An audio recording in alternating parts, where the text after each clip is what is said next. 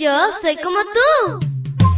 Pequeña para grandes cosas y grande para cosas menores. Te cuento que llegaste al lugar perfecto. La devoción matutina para menores.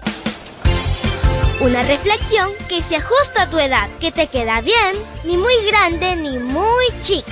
Adelante y bienvenido a nuestro mundo. Hola, hola mi príncipe y princesa de Jesús. Es súper genial iniciar este lindo jueves contigo y con nuestro amigo Jesús, el amigo que nunca falla. Abrázate a Él siempre. Te saluda tu amiga Linda.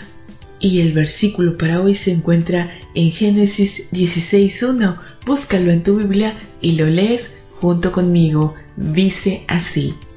Sarai no podía darle hijos a su esposo Bran, pero tenía una esclava egipcia que se llamaba Agar. Y la historia se titula Sarai. Generalmente cuando estamos impacientes, desesperados o frustrados y tomamos una decisión importante en cualquier aspecto de nuestra vida, nos equivocamos. En consecuencia, la situación resulta peor que al principio. Esto le ocurrió a Sarai y Abraham. En ese momento tenían 75 y 85 respectivamente. Ambos se impacientaron y por un momento perdieron la fe. Aunque fue solo por un momento, la gravedad de su error iba a trascender siglos. Observa los pasos de la desesperación. Primero la impaciencia, después ella le dijo a Abraham que Dios era el culpable de su situación Mira, el Señor no me ha permitido tener hijos. Versículo 2. Inmediatamente le expuso a su esposo su propio plan. Desde luego, nunca pensó consultar con Dios su estrategia. La verdad, cuando tramas algo que de antemano sabes que va en contra de la voluntad divina, nunca le pides consejo al Señor. Abraham reaccionó pasivamente y no le puso un alto a la propuesta de su esposa. Cuando Agar supo que iba a tener un bebé, demostró su faceta muy humana, pues comenzó a mirar a Sarai con desprecio. ¿Cuál fue el resultado de esta vorágine?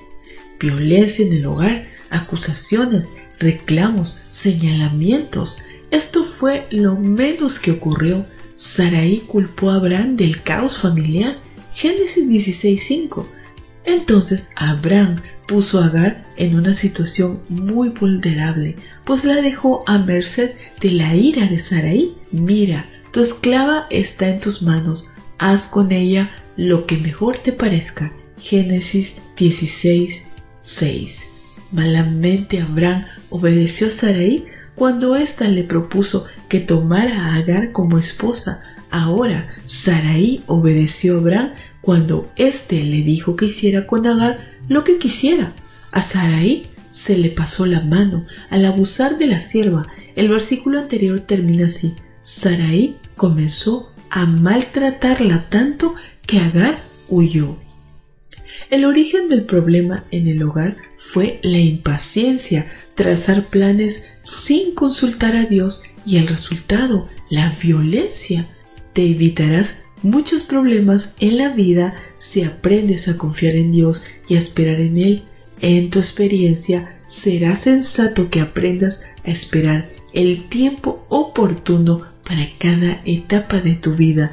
No te adelantes ni te brinques ciclos, pues podrías acarrearte heridas y malos momentos. Querido Jesús, en este día ayúdanos a tomar buenas decisiones en nuestra vida, porque si son malas, las consecuencias pueden ser terribles, sobre todo a esperar y a confiar en ti. Te lo pedimos en tu nombre. Amén y amén. Abrazo tototes de oso y nos vemos mañana para escuchar otra linda historia. Hasta luego. Hoy creciste un poco más. ¿Qué? porque crecer en Cristo es mejor. La matutina de menores llegó por el tiempo y dedicación de Canaan Seventh Day Adventist Shores and Dear Ministry.